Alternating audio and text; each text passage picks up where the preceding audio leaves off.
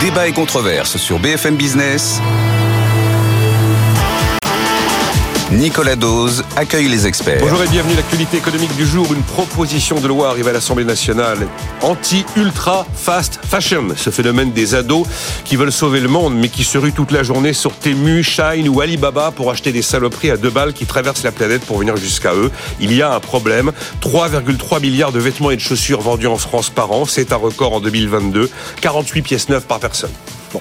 Donc là, les... alors on verra hein, si c'est. Euh... Moi, j'y vois quand même un Roland de protectionnisme, mais enfin, je vais en débattre avec mes invités. Euh, Il n'y a pas un jour où il n'y a pas une voix au gouvernement qui nous confirme qu'il y aura bel et bien des coupes dans la dépense sociale. C'est un peu touchy, on n'a pas envie de trop en dire, mais il y aura une réforme de l'assurance chômage avant l'été qui contredit l'idée d'avoir des politiques contracycliques. Donc on serre la vis quand ça va bien, mais on desserre la vis quand ça va mal, et ça va pas très très bien en ce moment sur le front de l'emploi tout de même. Et puis Bruno Le Maire sera entendu mercredi sur son décret à 10 milliards d'euros par la commission des finances de l'Assemblée nationale. Ils sont très chafouins, les députés. Ils n'ont pas aimé la méthode décret qui évite de passer devant le Parlement. Pendant ce temps, c'est l'émotion qui gagne le monde universitaire après la découverte d'une coupe budgétaire de 904 millions d'euros imposée à la recherche par Bercy dans le cadre de ce décret. Et puis on regardera ce qui va se passer pour les géants du numérique. À partir de mercredi, ils doivent concrètement se conformer au DMA, le Digital Market Act, qui a été décidé par les Européens sous l'impulsion de Thierry Breton.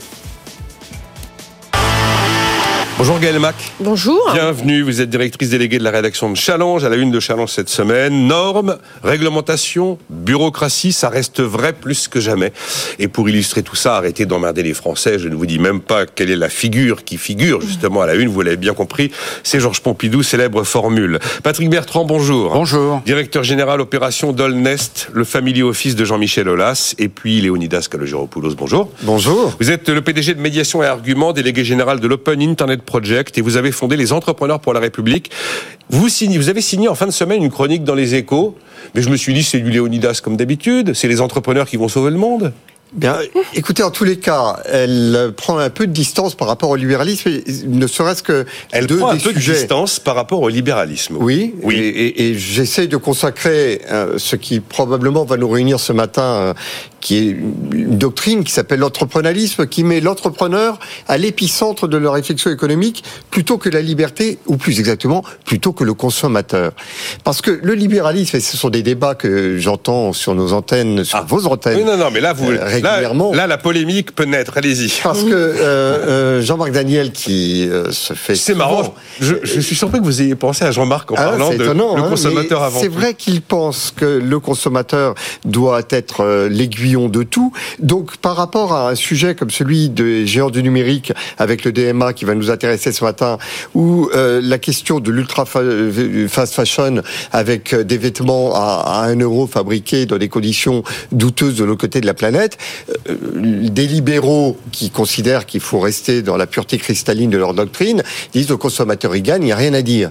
Mais les consommateurs ils gagnent peut-être instantanément, de même d'ailleurs qu'ils gagnent toujours quand il y a du dumping instantanément.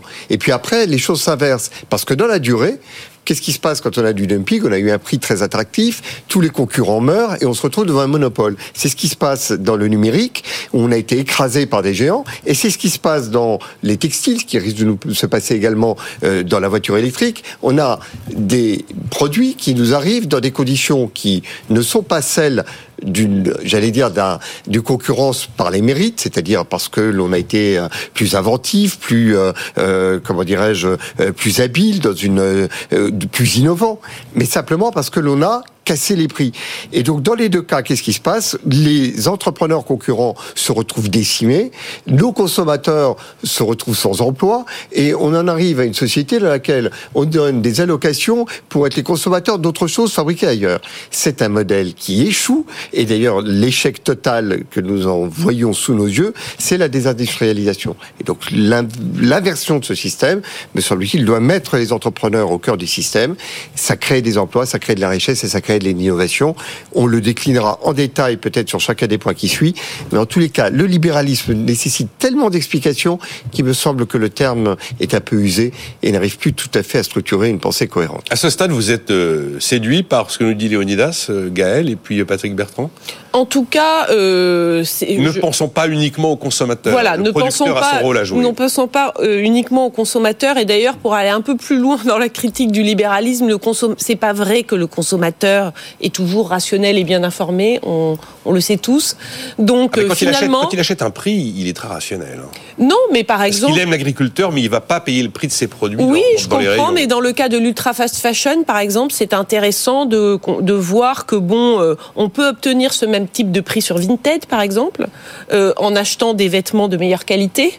Donc, euh, mais de meilleure De seconde voilà, main. oui. de seconde main, mais de meilleure qualité. Donc finalement, euh, je veux dire, euh, il y a aussi, euh, il y a aussi une influence très forte du marketing, des influenceurs, de la publicité, voilà. Donc euh, on, on on sait très bien, et c'est quand même un peu le rôle du, du capitalisme, de nous faire désirer des choses qui ne sont pas forcément essentielles ou dont nous n'avons pas forcément besoin. Donc, je ne pense pas qu'il faille suivre le consommateur euh, forcément aveuglément. Voilà. Réaction de, de Patrick Bertrand. Après, je rentre dans le détail de ce qui pourrait se trouver dans cette proposition de loi. Mais ce que vient d'évoquer Léonidas, c'est passionnant. J'aurais rajouté l'entreprise. Parce qu'on l'a vu notamment dans la période Covid, l'entreprise est un facteur de stabilité de la société.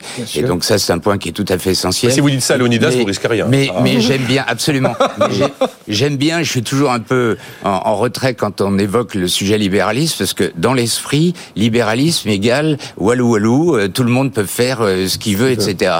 En réalité, c'est faux.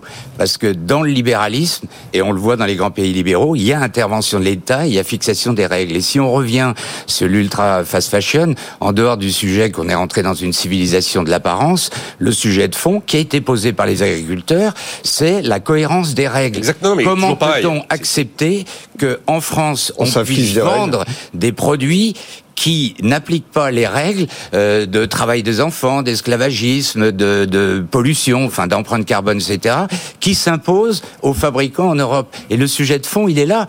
Et donc on n'est plus, on n'est pas du tout dans protectionnisme au l'affreux mot. On est juste dans le Ah, fait de alors. dire une concurrence loyale euh, ça, se, se, se développe à partir de règles communes. Là, il y a Et évidemment, ça, c'est des mots euh, de principe, mais le sujet, c'est que comment internationalisons-nous euh, le sujet des règles Mais on pourrait parfaitement interdire. Ça existe déjà dans les appareils dangereux euh, pour les enfants ou les appareils électriques. Il y a déjà des normes. On avance.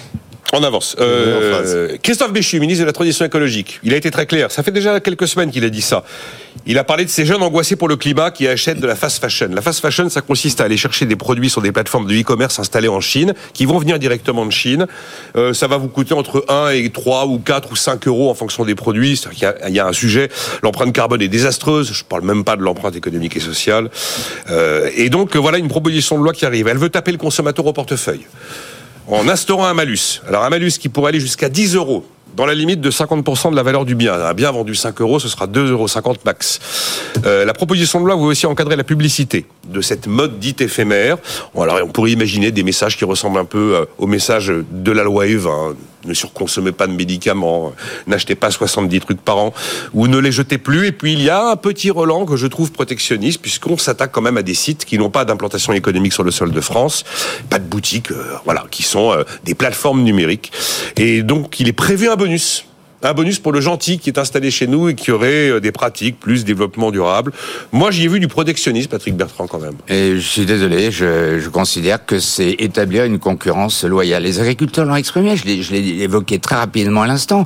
Euh, Vous pouvez produire euh, des salades, de la viande, etc. d'une certaine façon, et vous ne pouvez pas les produire de la même façon en France, Ah oui. en Europe, parce que vous avez des règles. Et, et On a évoqué les betteraves, on a évoqué les pommes, on a évoqué- Enfin, bon. Mais pardon, ce qui vaut pour l'agriculture vaut également pour le exactement, textile. c'est, une le image. même sujet. C'est une image puisque c'est d'actualité, tout le monde le comprend. C'est le principe du libéralisme, c'est la concurrence loyale. Loyale. Et cette concurrence loyale, elle n'existe pas. Clairement, il Eh ben faut, donc, il faut le bah prendre oui, en compte et l'accepter. Moi, j'ai mais outre- les réponses outre- sont protectionnistes. Non, outre l'impact climat, pardon, outre l'impact climat. hein, Ah ben, le textile, c'est assez dramatique. Pardon. Et notamment la culture du coton. euh, Non, mais je Bien suis pas d'accord sur l'aspect protectionniste parce que en, regardant la proposition de loi, la proposition de loi loi dit simplement que euh, les sites qui ont, euh, par exemple, qui font, euh, je crois que Chine, ils font 6 000 nouveaux modèles par jour.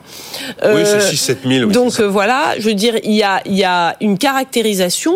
Je ne pense pas qu'on attaque les les vêtements américains ou les vêtements même chinois qui seraient de bonne qualité, qui seraient à un prix raisonnable, etc. Donc non, je pense que à un certain moment, là, il y a 3 milliards de vêtements par jour. Par, par an achetés Oui, en France 3 milliards 3 et chaussures, hein. plus de 3 milliards.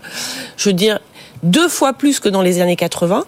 Est-ce que véritablement on est plus heureux que dans les années 80 On est mieux habillé que dans les années 80 Ces vêtements sont du plastique, c'est du polyester, c'est vraiment du plastique. Ouais. Et en fait, on a inventé quasiment le textile jetable. Et je veux dire, quelle est la dernière mode Quelle est la dernière mode C'est d'ouvrir carrément des colis mystères. On sait même pas ce qu'il y a dedans. Ah oui, ça c'est terrible, Voilà. l'histoire des colis mystères. Et donc, oui, oui. voilà. Il y avait un grand papier dans le Parisien. On est sûr que, y a- que la moitié des, de, de, de, de ce qu'il y a là-dedans ne va pas nous intéresser et donc va partir directement euh, à la poubelle ou voilà. Ou alors est euh, revendu. Ou, ou Revendu. revendu éventuellement. Mais je veux dire, dans le cas de Chine, ces, ces vêtements ne sont même pas du tout revendables. Au bout de deux lavages, c'est terminé. Euh, c'est un vêtement les- jetable. Vinted les prend pas. hein. C'est un vêtement jetable. C'est Voilà, c'est tout. En fait, c'est un dites- nouveau concept, c'est le vêtement à usage unique. Moi, je ne sais pas techniquement comment, on- comment on va faire le tri. Euh, Qui, euh, où est-ce qu'on va imposer le malus, par exemple? Parce que vous me disiez un vêtement qui viendrait du bout du monde, mais qui serait un vêtement de qualité vendu à son juste prix. Je sais pas comment c'est. Techniquement, je sais pas comment on va faire. Hein, mais Non, mais Euh, Léonidas, d'abord, juste un, un- un petit bémol par rapport à l'importation de vêtements euh, qui viennent du monde entier. C'est vrai qu'on a sorti, et c'est un, un des grands miracles du libéralisme ou du capitalisme, on a sorti la planète de la grande pauvreté. Euh, il n'y a plus les grandes pauvretés euh, que l'on avait euh, au milieu du, du- du siècle dernier. Et c'est une réussite de l'internationalisation. Et c'est la euh, grande vertu de la mondialisation. Voilà. Personne ne la remet vraiment en cause. alors, il y a eu des dommages collatéraux et nous les connaissons bien. Maintenant, commencer à corriger le tir, commencer à mettre des taxes qui compensent, qui n'interdisent pas, mais qui, qui rééquilibrent, euh, mettre un certain nombre de, de- de- d'alertes auprès du consommateur sur tous les dommages collatéraux. Il ne va pas les fermer, ces sites. Donc, on n'est pas en train de les interdire. Et là, il y a une Et donc, primovis on est en actuellement. train de Une. Mais oui, c'est une Oui, primovis. c'est vrai, plus, on délocalise, moins, plus on fait travailler les gens dans des conditions euh, terribles et que, avec des très bas salaires, plus on utilise de, de teintures chimiques, etc. Et plus on est compétitif. Oui, Voilà. on ne Donc, peut bon. pas vouloir d'une concurrence qui est la prime euh, au plus au plus bas et au plus euh, Voilà. euh, au- comment au plus nuisible. Si effectivement on a euh, été capable d'avoir des, paris, des tarifs pareils parce que l'on n'a respecté aucune des règles sociales ou environnementales, véritablement, en quoi est-ce que c'est une concurrence Mmh. vertueuse? En quoi on peut nous considérer que, en tant que promoteur d'une concurrence qui amène vers le progrès, que ce serait le résultat du progrès? Exactement. Donc il faut Alors, vous êtes tous d'accord. on est, Ah, on est en phase pour Désolée. corriger. Non, non, mais-. Et, Bon. donc, si le mot libéralisme ne correspond pas à ce qu'on est en train de faire, eh ben, changeons le. Voilà. Et, et alors même que la dépense euh, vêtements entre guillemets a pas diminué, mais effectivement c'est on veut changer toutes Oui, on en achète juste alors plus. Mm. qu'il y a plein de possibilités hautes. On parlait de la seconde main qui est en train de connaître un développement absolument remarquable. Mais vous avez raison, mais vous avez d'autant plus raison qu'on est bien en train de voir les limites, vous le disiez Gaël, de ce culte que le consommateur aurait toujours raison et donc il faut laisser faire exactement ce qu'il veut. Non, à l'évidence, il y a quand même des moments où euh, il n'est pas. euh, Non, non, mais un en plus, vertu. on ne le laisse pas faire ce qu'il veut. On lui suggère de faire. euh, Enfin, je veux dire, le marketing et la publicité aussi l'amènent dans bien un. sûr. Je veux dire, euh, à Des vouloir, cer- à avoir certains besoins ou certaines envies. J'ai euh, un auditeur qui prend la défense de Jean-Marc Daniel, qui n'est pas avec nous aujourd'hui. Il s'appelle euh, Adado. Il me dit tout le monde est consommateur, mais tout le monde n'est pas producteur. Vive le consommateur, vive la liberté. Bon. Je serais ravi de débattre avec, Bon. euh, et très amicalement avec Jean-Marie Non, mais parce qu'on assimile consommateur à citoyen. Il y a, il y a- il y a une erreur à un moment donné réelle. Oui, puis on Euh, serait intéressant de savoir quel est le métier de ce monsieur. Mais Voilà. en tous les cas, il est intéressant juste de rappeler à cet auditeur que le citoyen consommateur, ça serait pas mal qu'il ait un boulot. Pour avoir un boulot, il faut qu'il soit dans une entreprise. Et pour ça, il faut qu'il y ait des entrepreneurs qui jouent à armes égales avec ce qui arrive sur leur marché. Voilà, et qui Des emplois sur le territoire. Ben, absolument. Et sinon, on a tout cassé. Et véritablement, on voit que l'on est capable de tout casser avec un libéralisme qui euh, ne, agit sans discernement. Bon, il y a un auditeur Lionel, il me dit il faut tout simplement interdire Vous dites Chine ou Shine euh, Shine. Oui. Shine, oui. Ouais, en France Chine, et en Europe. aussi. Stop, voilà, Ouais. il s'appelle Lionel. Non mais Euh, là on est dans le protectionnisme si on interdit. Oui, mais par contre si on si on met en place des règles communes, on n'est pas dans le protectionnisme, on est dans la comme je disais tout à l'heure dans la Dans la concurrence concurrence loyale. loyale. Absolument. C'est c'est le point essentiel. vertueuse. On confond en, en permanence les sujets. Et j'étais assez d'accord avec la chronique de François Langlais hier dans le Parisien. C'est un peu ce que j'avais dit d'ailleurs euh, la semaine dernière sur le fait que pour oui réformer l'assurance chômage pour la quantième fois peut-être, mais c'était pas le moment de le faire. Et c'était un moment qu'on choisissait qui était en contradiction avec les engagements même de l'exécutif et du président de la République, qui avait clairement indiqué que nous mènerions des politiques non pas pro-cycliques, mais contracycliques. C'est-à-dire que on durcit les choses quand le ciel est bleu. C'est là où on répare, en fait. Et puis, on assouplit les règles lorsque ça se dégrade. Vous partagez mon point de vue? Peut-être, pourquoi pas, mais pas maintenant?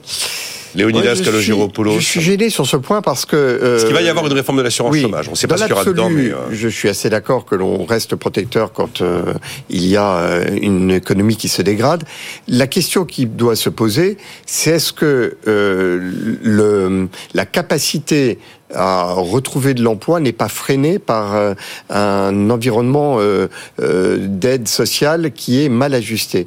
Et cette réflexion qui consisterait à dire on n'arrive pas à aller au plein emploi parce qu'on est freiné par nos propres règles sociales est une réflexion que je trouve importante. Et si on le vérifie, eh bien, je comprends que même en situation d'économie économique difficile, eh bien, le fait de les corriger peut amener vers plus d'emplois. Je voudrais simplement illustrer ce propos en vous disant que l'on voit dans euh, le travail temporaire à quel point des euh, salariés sont incités à ne pas travailler davantage parce que passé un certain niveau, eh bien, ce qu'ils gagnent en plus en salaire, ils le perdent tellement plus en allocation qu'ils CDI. veulent pas aller au-delà de 60% de, de, de leur travail. Et c'est subi, mais donc c'est vraiment dissuasif à travailler. Si ces règles-là peuvent être modifiées, je pense que c'est vertueux. Je ne sais pas si c'est le moment de le faire. Bon, il y a eu l'annonce de la fin de l'allocation spécifique de solidarité qui concerne environ 240 000 personnes qui basculeraient en RSA, sachant que la SS, contrairement au RSA, a la possibilité, sans travailler, de continuer à ouvrir des droits à la retraite. Une information ce matin était que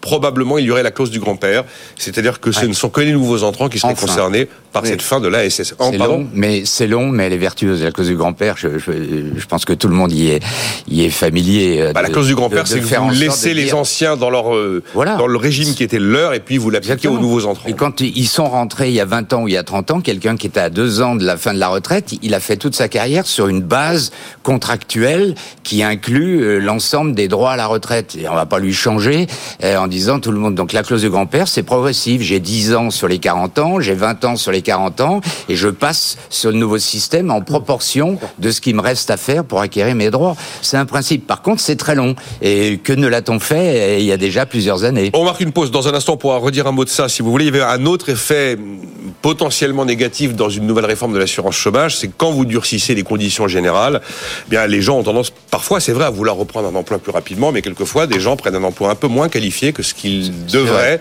normalement ou ce à quoi ils pourraient prétendre. Ce qui fait que ben, celui qui n'a pas de qualification, lui, se retrouve souvent le bec dans l'eau. C'est vrai. Ah, Il y a quand même des arguments. Bon, on marque une Il y a pause. l'idée aussi d'expérimenter. Non, non, mais- hein. Ouais, et On marque une parle, pause. On parle que d'argent là pour l'instant. Euh, voilà. Je... Il y a quand même un excellent travail qui est fait par France Travail pour pour euh, essayer d'insérer.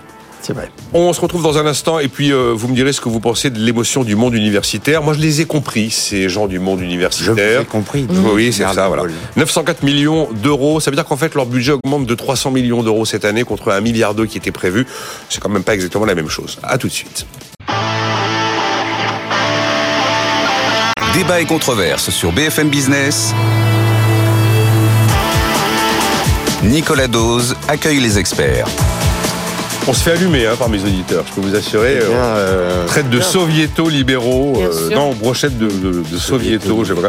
Euh, Gaëlle Mac, directrice déléguée de la rédaction de Challenge, avec à la une arrêté d'emmerder les Français. Vous savez bien à qui ça fait référence. C'est au sujet de la complexification administrative, la bureaucratie, les réglementations, les normes. C'est vrai plus que jamais, écrit Challenge en une cette semaine. Patrick Bertrand, directeur général Opération Dolnest, le family office de Jean-Michel Aulas et Leonidas Kalogiropoulos, PDG de médiation et argument, délégué général de l'Open Internet Project, fondateur des Entrepreneurs pour la République. Ah oui, oui, il y a des réactions. Hein. C'est le plateau des pleurnichards ce matin, mes Non. Voilà. Ah bon, vive, la vive la concurrence et la mondialisation. C'est ça. Voilà. La concurrence, oui, euh, vertueuse et sur l'innovation. Bon, il y a quelqu'un qui me raconte qu'il a encore des pyjamas bio coton euh, Monoprix qui ont duré 10 ans. Ah voilà. Voilà. Bravo. C'est très bien. Bon, Bah, c'est pas On si critique on que n'a pas critiqué Clément ça. M'écrit, de toute façon, les vêtements, qu'ils soient vendus en boutique ou sur Internet, ils viennent tous de Chine, ils sont simplement moins chers sur le net. Bon. C'est faux pour Non. une partie des marques parce qu'il y a beaucoup de pays du Maghreb qui sont producteurs. Ibrahim écrit, entièrement d'accord avec vos invités, le libéralisme doit plutôt promouvoir la concurrence vertueuse pour favoriser l'innovation. Merci à lui. Absolument. et on s'est compris. Euh, Voilà, je, je- hop, hop, hop, hop, il y a plein. j'ai- Je, je lis avant quand même ce que vous m'écrivez parce que j'ai un peu de tout quand même. Hein. Il me Bon, je voilà. Bon. Il y en a d'autres. Hein. J'en suis sûr. Non, mais il- oui, c'est- mais c'est un débat qui est important. Belle brochette de soviétos libéraux. Bon, eh bien Bon. si, si on est soviétique, y a dès lors que l'on apporte des nuances euh, ou du discernement dans le libéralisme, Bon. Il Eh s'appelle bien, La Pravda, lui. Il écrit souvent. hein, bon, eh bien, il s'est bien nommé. Soviéto-libéraux, c'est amusant. euh, Une forme Oui. de... Enfin, pardon, je voudrais quand même dire à ceux qui sont euh, des, des, des, des- comment dirais-je, euh, des absolutistes de- de- du, du libéralisme, il faudrait quand même qu'ils intègrent dans leur logiciel qu'il y a énormément d'entreprises et elles sont assez performantes en Chine dans un régime communiste. Ça veut quand même dire que l'on est capable d'avoir des entrepreneurs et d'avoir un- une dynamique euh, d'innovation dans un régime qui n'est pas forcément le, le modèle du libéralisme qu'ils ont en tête. Donc peut-être que l'on peut faire évoluer le logiciel sans tout de suite commencer à pousser des prix Avant de faire euh, réagir d'enfrais. Gaël sur euh, la dépense sociale et puis on, on évoquera ensuite, euh, on évoquera ensuite, euh, oui là un, un- un mot quand même sur le monde Le DMA. Et le DMA. Euh, Farloum écrit protectionnisme, concurrence déloyale, vilain consommateur, que d'angélisme, ça manque de Jean-Marc Daniel Touch. Voilà, pour, euh, pour représenter la diversité sur le plateau. Bon, eh Bon. bien, on le refera avec Jean-Marc Daniel fait, hein. et avec joie d'ailleurs, toujours. N'hésitez pas à nous insulter, c'est très agréable. Euh, oui, le, réformer l'assurance chômage quand le ciel s'assombrit, Gaël Mac. Qu'est-ce que vous en pensez par rapport à ce qu'on s'est dit juste avant? Non, mais bon, c'est c'est c'est c'est euh, la, la concrétisation des pires craintes des syndicats qui avaient quand même dit que c'était une tuerie cette réforme quand elle avait eu lieu en 2021. Laquelle là La réforme de l'assurance chômage, c'est-à-dire notamment le recalcul des, de, de l'allocation à laquelle on a droit, le, fait, le durcissement des règles pour rentrer dedans, etc. Bon, La réduction maintenant de la durée d'indemnisation. voilà, et les, les allocations dégressives, etc. Et ils avaient dit, oui, ben voilà, on nous, on nous met cette réforme en place, on nous dit que ça va être euh, plus souple dans les temps durs et plus dur dans les temps euh, faciles. Vous allez voir, une fois qu'on aura mis ça en place, et ben de toute manière, euh, euh, les, conseillers ne sont pas les payeurs, euh, voilà. Et, et c'est malheureusement un peu ce qui a l'air de se passer, c'est-à-dire que alors que euh, le chômage se durcit, et bien pourtant on n'est pas en train d'assouplir euh, parce que On n'a pas passé les seuils qui, dans la loi précédente, Voilà. justifiaient qu'il y ait un assouplissement. hein. On n'a pas passé les seuils, 9% mais on voit chômage. bien. Je veux dire, il y avait quand même dans ce dans cette réforme, il n'y avait pas simplement une volonté de se rapprocher du plein emploi et de euh, pousser plus euh, les demandeurs d'emploi en estimant que peut-être c'était parce qu'ils avaient des allocations trop généreuses qu'ils ne travaillaient pas suffisamment.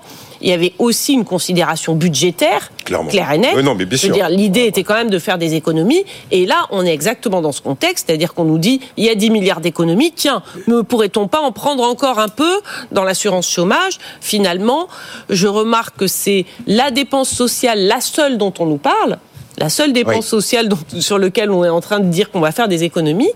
Bon, je veux dire, euh, pour des gens qui ont eu deux réformes en 2021 et 2023, et par ailleurs, ce dont parlait Léonidas sur le fait que il y a euh, un certain seuil Oui. où euh, finalement le travail ne rapporte pas forcément beaucoup plus que l'allocation chômage, Voire fait perdre. c'est quand même dû en bonne partie au fait qu'il y a une suppression des cotisations sociales sur, le, sur les très bas salaires et que donc euh, quand on augmente un petit peu, etc., tout à coup on se retrouve dans une espèce de, moment fiscal où il y, a un- Oui. il y a un problème de pente. Mais pardon, ça c'est un point qui est important parce que ça ne veut pas dire que c'est trop généreux les aides sociales et donc ça dissuade le, le travail. Ça veut dire qu'il y a des problèmes de réglage. C'est des problèmes de réglage qui font qu'effectivement on commence à cotiser, on perd parallèlement les aides que l'on avait, donc on, on- on perd presque à travailler plus. Et là, je pense que c'est une question de réglage et je pense qu'on sera probablement d'accord pour se dire que quand on a presque des dysfonctionnements de cette nature, c'est presque du bon sens de les rétablir. Mais je rappelle qu'au départ, en 2017, dans sa réforme, Emmanuel Macron disait qu'il allait aussi faire un malus sur les contrats courts parce que c'est dans les deux sens cette Ça a histoire été de fait ce malus sur les contrats courts. Il est très peu appliqué dans, dans peu de secteurs qui ne sont pas ceux qui utilisent le plus les contrats courts. C'était l'un Et des notamment éléments. le secteur public. C'était Voilà. l'un des Et éléments. quand le même, secteur public au-dessus les du dernières secteur privé sur les estimations contrats courts. de les dernières estimations justement des réformes de l'assurance chômage considèrent que c'est l'un des points sur lesquels on a eu des résultats plutôt positifs. Oui, oui. Parce que la dégradation de la durée des contrats a quand même été un peu enrayée. Mais euh, on avance. Euh, Juste très oui. rapidement, moi je suis toujours un peu mal à l'aise quand euh, les sujets sont abordés pas sur ce plateau, mais globalement par le gouvernement, uniquement sur l'aspect financier. Euh, donc si on veut faire des économies, il faut voir aussi de l'autre côté euh, les engagements que l'on prend pour mettre en œuvre ce dispositif. Et effectivement, si on veut pousser les gens à aller chercher du travail, il faut réduire, surtout quand la croissance économique est bonne, réduire la durée d'indemnisation, mais à côté faire le travail d'insertion. Et sur ce plan-là, moi je considère que le gouvernement a fait un excellent travail, continue, ça accélère. Euh, J'en ai des preuves tous les jours. Vous parlez de France Travail, Voilà, j'ai l'occasion Ouais. d'accompagner des startups qui travaillent avec euh, France Travail, startups dédiées à l'insertion. Il y a un travail tout à fait remarquable. Donc oui, c'est un ensemble, mais cette approche, et on aura peut-être l'occasion d'en parler tout à l'heure, cette approche qui consiste à être uniquement monétaire dans, dans le, mhm. les, les sujets à traiter ne me convient pas. Et d'un certain point de vue, je pense que le gouvernement fait assez mal sa communication parce que il laisse dominer euh, le sujet purement euh, monétaire et financier, alors qu'il y, y, y a des choses qui sont faites en parallèle. Je trouve ça très important ce que dit Patrick. Juste une astuce, allez-y. simplement parce qu'effectivement, quand on accompagne quelqu'un qui est en réinsertion, c'est pas uniquement euh, pour solde de tout compte lui donner un chèque. C'est un accompagnement et j'insiste sur ce point parce que c'est un des sujets de désaccord avec d'autres libéraux sur d'autres sujets sur le revenu universel sans condition. Euh, le fait de suivre euh, les demandeurs d'emploi, de les accompagner, de leur permettre de remettre le pied à l'étrier, c'est un accompagnement. Voilà. Et pour beaucoup de ceux qui veulent euh, les allocations sans condition, c'est pour dire on arrête l'accompagnement. En ça, ça serait dramatique. Exact. Et justement là, effectivement, c'est pas un chèque et pour Léonidas, euh, vous avez raison de l'évoquer. Il a même été évoqué le fait là, c'est pas de l'économie, que on allait renforcer le nombre de personnes à France Travail pour qu'ils puissent vivre pas plus de mémoire de 60 à 70 personnes en recherche d'emploi pour justement avoir ce travail d'accompagnement. Individuel. C'est pas forcément un sujet qui peut hum, créer un débat particulier. Est-ce que- Moi, ça m'a pas choqué que Bruno Le Maire passe par décret d'annulation de crédit. C'est prévu dans la loi, c'est possible. Bon, 10 milliards, c'est un gros montant par rapport à ce qu'on fait habituellement. Vous avez été choqué par ça? Non. Non, enfin que le On n'est pas Parlement. obligé de débattre, hein, non, mais- mais que le Parlement euh, se dise ça mérite au moins qu'on l'auditionne. Enfin, ça me semble être euh, la règle normale euh, des choses. C'est Bruno euh, Coquerel voilà. qui a lancé. euh, Oui, il y a un peu bon. de politique. Mais bon, en même temps, si on Euh, veut, si on veut économiser 10 milliards rapidement, euh, Il n'y a pas d'autre solution. pas d'autre d'autre solution. solution. Oui, enfin, surtout dans le contexte parlementaire actuel. Mais on, présente les choses comme absolument extraordinaires. Regardons un petit peu euh, les proportions. 10 milliards, c'est à peine 2% Oui, c'est pas du budget de l'État. c'est- à peu près euh, 10% de, du déficit budgétaire. Il y a, n'importe quelle entreprise, euh, si elle a un déficit de 100 Et et, on vient couper, proposer au bord Voilà. de 8 à 10% d'économie pour, Eh ben, non, vous savez, pour Patrick, réduire le déficit Patrick, vous de allez 8 aller- à 10%, on dit au revoir circuler. On a Vous l'impression allez- que c'est extraordinaire. Eh ben, vous allez lire dire ça aux chercheurs à qui on a pris 904 millions d'euros sur Oui. un milliard non, de mais budget en justement, mais on est bien d'accord. On est bien d'accord. Le sujet de fond, c'est l'inefficience de la dépense publique. Et donc, on pense qu'on fait des économies. Et là encore, où est l'autre volet de La l'efficience de la dépense publique, l'évaluation de la dépense publique. là, c'est de l'urgence absolue, et vous puisque- vous rendez bien puis- compte. Bien sûr. Bon. Après, il y a le court terme et le moyen terme. Du- ce que vous avez du- dit sur l'enseignement et la recherche, c'est symptomatique. Allez, hop, on coupe le moyen terme pour pouvoir faire des économies immédiates. Tiens, c'est curieux. euh, on coupe sur le moyen terme alors qu'il y a des économies à court terme qui peuvent être faites sur des activités court-termistes. C'est très étonnant. Vous avez le sentiment qu'on a sacrifié des, inv- des investissements d'avenir dans les 10 milliards d'euros? Parce que là, il y a les 904 millions euh, pour la recherche. Objectivement, euh, ils avaient un budget qui augmentait de 1 milliard 2, il augmente de 300 millions aujourd'hui. Et quand on sait dans quel misère parfois vivent les universités. On se demande- Mais alors, chacun aura une- un bon argument pour dire qu'il fallait pas couper chez lui. Bien Mais sûr. Nicolas, c'est surtout la recherche. Hein. Sur les 900 millions, je crois que c'est Oui, oui. 450 ou 500 millions. Oui, oui. Les, les universités aussi, mais c'est pour 100 millions, je crois, de mémoire. Mais, euh, ça mais n'enlève rien. Il y a eu pas mal d'émotions. Ah, ça y est, on a c'est la contre-révolution Oui. verte. euh, euh, on sacrifie les investissements d'avenir. C'est votre avis ou vous considérez que bah il fallait qu'ils en trouvaient à droite, à gauche. De toute Oui. façon, on a ratissé, fait les fonds de miroir. Je euh, crains qu'il y ait euh, dans cette histoire un peu de dissémination institutionnelle des investissements d'avenir. Les investissements d'avenir ont fait l'objet d'une sorte de sanctuarisation et il y a en parallèle euh, tout ce qui concerne la recherche euh, traditionnellement autour des universités qui vient de faire l'objet de ces coupes. Et j'ai le sentiment qu'il y a euh, un peu deux voix qui se concurrencent dans l'appareil d'État et qu'elles sont un peu euh, euh, traitées pas forcément à la même enseigne. Moi, j'ai Tout CNRS et, et Oui. l'Agence nationale de la recherche. Et hein. l'INSERM.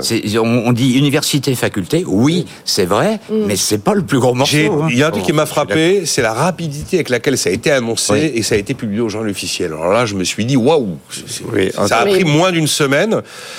Euh, petit sentiment d'urgence à Bercy quand même là. hein. En tous les cas, manifestement, la volonté de montrer qu'il y avait une capacité à Oui, oui, agir, la volonté de montrer. oui. une capacité à agir et agir de manière efficace. Ouais, moi je trouve que ça n'a pas Mac. été si disséminé que ça et euh, je trouve que les signaux qui sont passés, alors évidemment c'est l'urgence, il faut trouver un, il faut trouver de l'argent, donc euh, bon et il y aura toujours des insatisfaits c'est sûr. Bien sûr. Mais bon, si finalement les trois principaux postes à se retrouver à être la transition énergétique et écologique, l'éducation 700 millions et la recherche, je trouve quand même qu'on obère beaucoup de dépenses d'avenir, justement, et de moyen terme.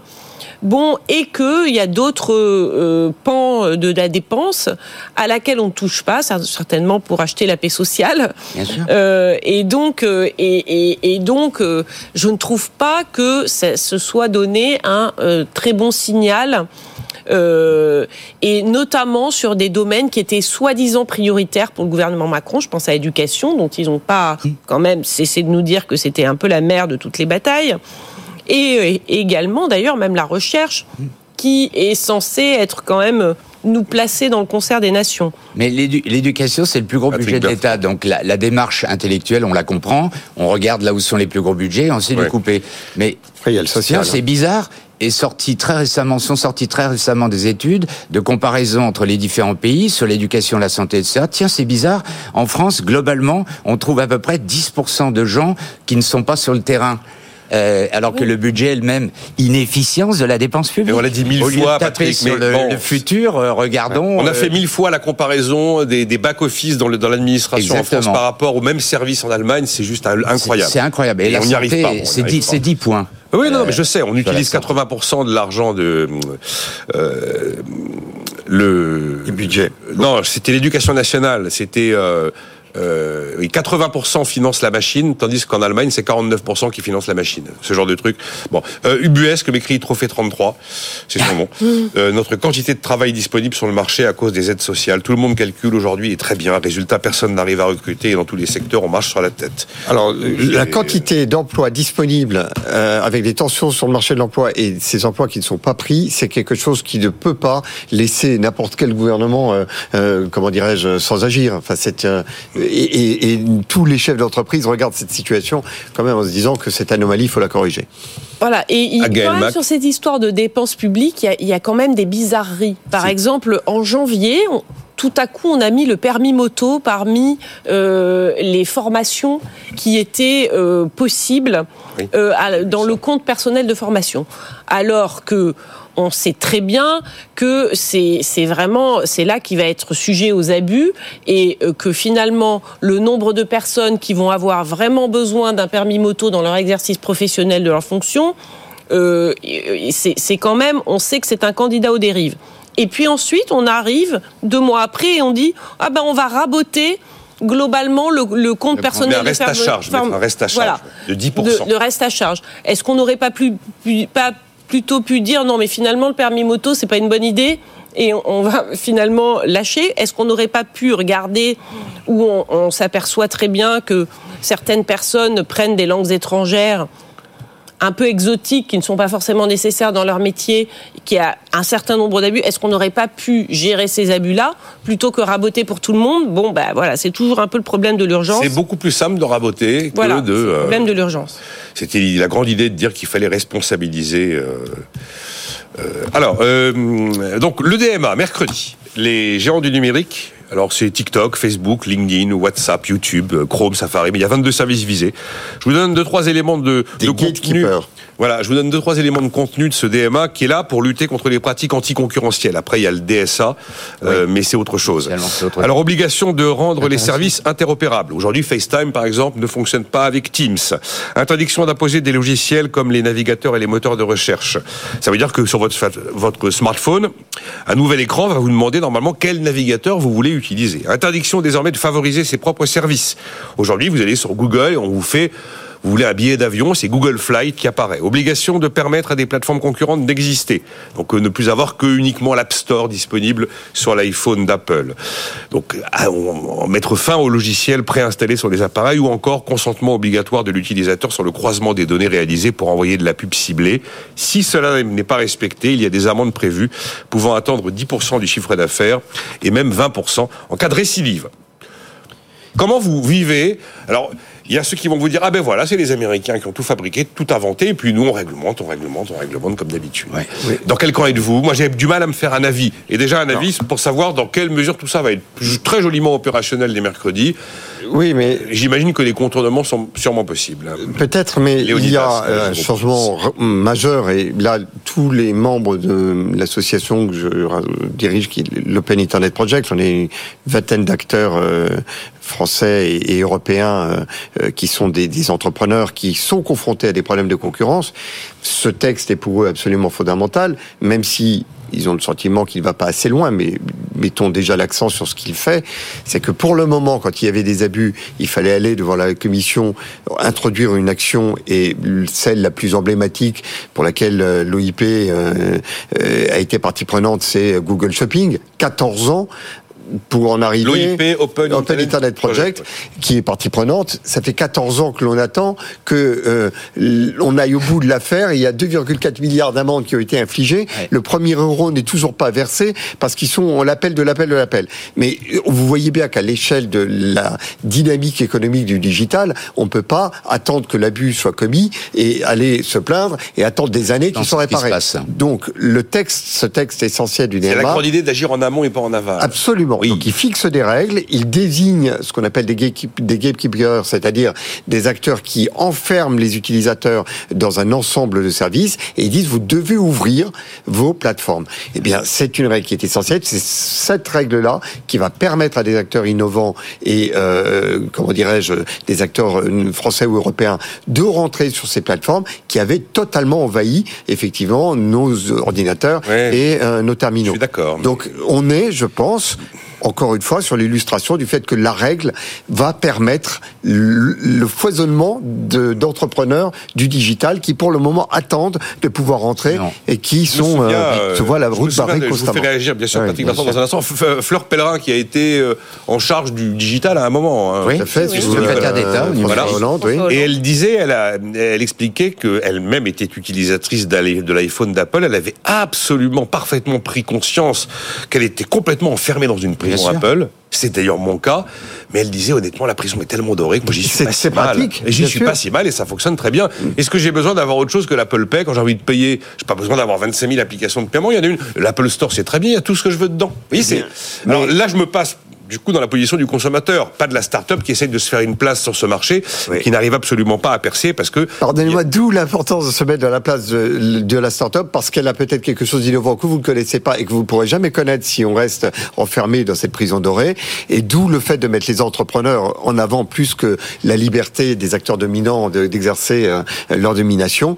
Et, et- et d'où la nécessité de mettre les entrepreneurs en premier plutôt que le consommateur. je- je- je- je- j'entends chez vous que, en plus, comme vous connaissez cet univers, vous attendez ce texte en vous Ah, disant totalement. une Il marche est- en avant. Ça ne veut pas dire qu'il est parfait. Ah non, non, c'est mais, un euh, pas en avant absolument fondamental. Euh, Allez-y, euh, Patrick Bertrand. le, le sujet en fait que cela pose et qui a d'ailleurs été posé en termes de principe par le Digital Service Act qui s'occupait des contenus, c'était de dire il y a quelque chose qui ne fonctionne pas. Pourquoi? Ce qui est illégal dans la vie physique de tous les jours ne serait pas illégal Dans la vie euh, digitale. dans la vie digitale et numérique. D'où le sujet des contenus euh, euh, racistes, etc. Donc ça, c'est le DSA. Et maintenant, même chose. Le DMA, c'est exactement la même chose. En prenant une image très rapide pour que nos auditeurs comprennent. Pour acheter un produit, vous êtes obligé d'aller dans le magasin X euh, parce qu'il n'y en a pas d'autre et, et c'est là. Vous pouvez pas faire autrement que de. Tout le monde considère, y compris l'autorité de la concurrence, quand on regarde les décisions qu'elle a prises au cours des dernières années, tout le monde considère que ça n'est pas bon. Et là, tout d'un coup, euh, on découvre qu'on est obligé de passer par des gatekeepers, qu'on est enfermé. Je rappelle sur la transposabilité euh, que ça a déjà été fait pour les pour le- les télécoms.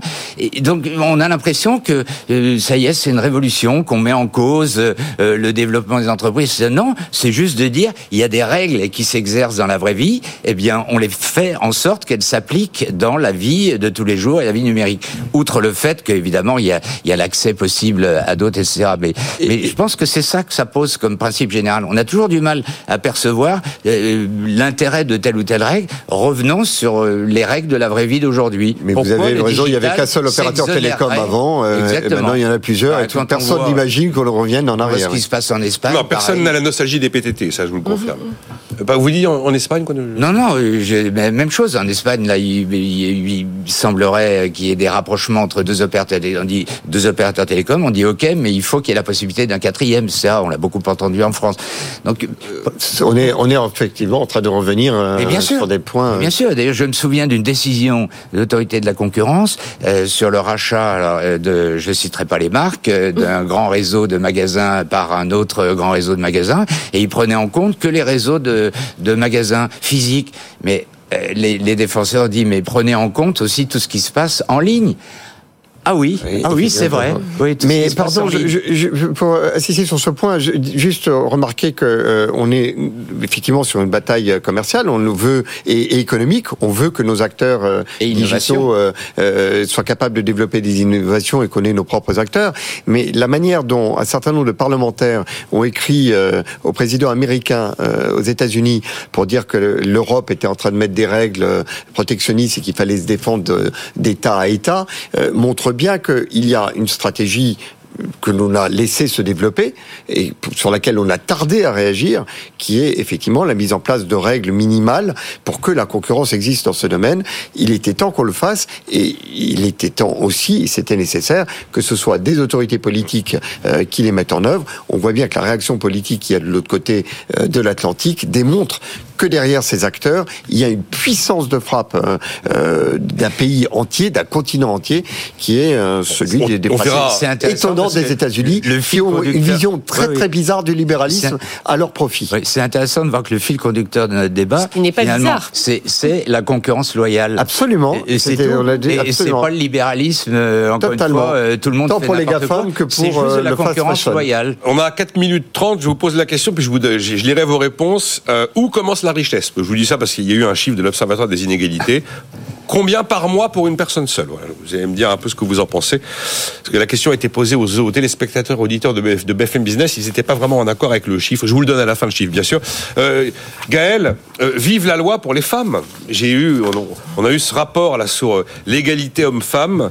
Eh bien, la France est en pointe. Donc en fait, un jour, on décide de faire des lois. Il y a eu Copé Zimmermann, puis il y a eu la loi Rixin en 2021 qui impose de féminiser les organes de direction des entreprises. Et on est très très très bien placé en fait. Et donc moi, j'aime pas les quotas habituellement, les lois, les, les coercitions, mais il faut bien reconnaître que dans ce domaine. Non mais on n'aime jamais les quotas intellectuellement. Je veux dire, dans un monde idéal, on aimerait que simplement les mérites de chacun soient reconnus à leur juste valeur, que ce Ouais. soit hommes, femmes, diversité, etc. Et qu'on ait besoin de, de nul quota et qu'on puisse euh, ainsi euh, juste progresser vers euh, plus d'inclusion et plus de parité. Dans la, dans La bonté du genre humain n'est pas forcément Voilà, dans la réalité, ça ne se passe pas comme ça. Et donc, de fait, en pratique, le, le quota est toujours quelque chose qu'on n'aime pas faire. Et évidemment, je veux dire, ça fait râler. Et je pense qu'un certain nombre euh, d'hommes de haut cadre à bon droit sont, on puisse dire euh, je suis doublé parce que simplement euh, je suis doublé par une femme. Mais le résultat en est qu'on crée une culture, on crée une sorte d'habitude je veux dire, quand on crée par exemple là une certaine, pas une parité, mais au moins une meilleure représentation dans un comité de direction pendant 5 ans, 10 ans, eh bien vous allez parce qu'aujourd'hui par exemple dans le CAC 40, il n'y a que deux femmes si je ne m'abuse. Comme PDG, Christelle oui. Heidemann comme et, PDG. euh, Et euh, Catherine McGregor. et Christelle Estelle, Heidemann et, et Estelle Brachlianoff. Et Catherine McGregor aussi. Ah, Catherine McGregor. Donc il y en a trois. Bon, 3 sur 40, c'est pas Non, non, non, exactement euh, paritaire. Mais si pendant 10, 15 ans, nous avons des femmes régulièrement dans les conseils d'administration et dans les Bien. comités de direction, eh bien, vous allez voir que dans 3 ans, 4 ans, 5 ans, nous allons avoir 6 femmes, 10 femmes, 15 femmes dans le CAC 40. Et ce qu'on nous ce qu'on reproche au départ, qui est de dire, en fait, on, sur, euh, on, on pousse des femmes qui n'ont au départ, évidemment, il y avait des cumulards, il y avait trop peu de femmes, donc euh, ils se retrouvaient avec 3, 4 femmes, 5 femmes par conseil administratif, qui, qui, qui avaient avait 3, trois, 4, quatre 5 conseils. mandats, voilà. Et euh, peut-être que certaines femmes, euh, elles a- on, on les aurait pas choisies si elles avaient été un homme et qu'elles avaient eu ce parcours. Eh bien, dix ans plus tard, ce n'est pas le cas. Oui. Ce n'est plus le cas.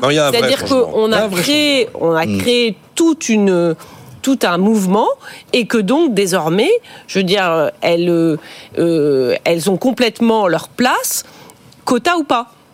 Voilà. Je veux bien. Bon, un mot, parce qu'on a vraiment terminé, Non, mais... très, euh, très, très très rapidement, oui, parce que ça donne euh, un vrai mouvement. Mais là encore, on n'a pas pris le sujet dans sa globalité, parce que c'est le sujet de la pluralité. Premier élément, enfin, c'est arrivé l'index égalité homme-femme, mais au début, ça concernait que les entreprises, Euh, l'employeur euh, État. Euh, il y avait aucune règle dans ce domaine. Et puis l'autre sujet, c'est qu'il faut pas Ce oublier qui est de plus le cas travailler. maintenant, ils viennent Oui, de- bien ils sûr, oui, ça y est, c'est fait. Mais, Oui, après les plus, entreprises, c'est d'abord vous les Après, entreprises. Et tardivement. puis après le deuxième sujet long terme, c'est comment fait-on pour attirer de plus en plus Ah, de ça- jeunes filles et de femmes dans des filières sur lesquelles on est en manque de compétences, les- pas parce que les les femmes écoles sont pas capables de, c'est juste que le système éducatif. Et là, rien. J'entends rien. Il y avait un grand papier dans la presse du week-end justement sur la Oui. difficulté à attirer des femmes dans les écoles mais bien sûr. Mais il y a un moment où vous n'allez pas les, les contraindre à faire des métiers scientifiques. Non, mais attends, il y a, là, il y a un sujet culturel quand même. Oui, oui. On a tous vécu, euh, les- et le corps professeur est remarquable, euh, de, de professeurs disant aux filles, non, mais ça, Oui, c'est on va pas les pour toi. contraindre sans Voilà, aucun doute, mais, Mais euh, notre économie globalement a- a- n'a que à y gagner. C'est pas uniquement que. Mais bien fait- Non, mais et bien, au-delà de ça, on voit très, que euh, certains, je veux dire, quand on a reçu un, quand on a reçu un afflux de réfugiés ukrainiens, on s'est aperçu avec surprise qu'il y avait autant de filles qui faisaient des mathématiques de haut niveau Du et qui aimaient du les coding mathématiques. Et d'ailleurs, on s'est et rendu les compte sciences. Donc ça veut dire quand même qu'il y a un petit problème dans la manière Culturel. dont On s'est voilà. rendu compte que les petits Ukrainiens étaient très de très bons élèves. très bons c'est élèves. Euh, on a En- fini. En sciences et en maths, euh, Arrêtez d'emmerder les Français. Arrêtez d'emmerder les Français. Bah justement, c'est notre programme. 3860 euros par mois pour une personne seule. Là commence la richesse d'après l'Observatoire des, inégalités. 5007 avec un enfant, un couple. Euh, merci. En- en Donc, net euh, après impôt, c'est- c'est Gaël Mac. Patrick Bertrand, Léonidas Kalogeropoulos et la complexité administrative, les réglementations, les normes à la une de challenge de cette semaine. Rendez-vous demain 9h. Nicolas Dose et les experts sur BFM Business.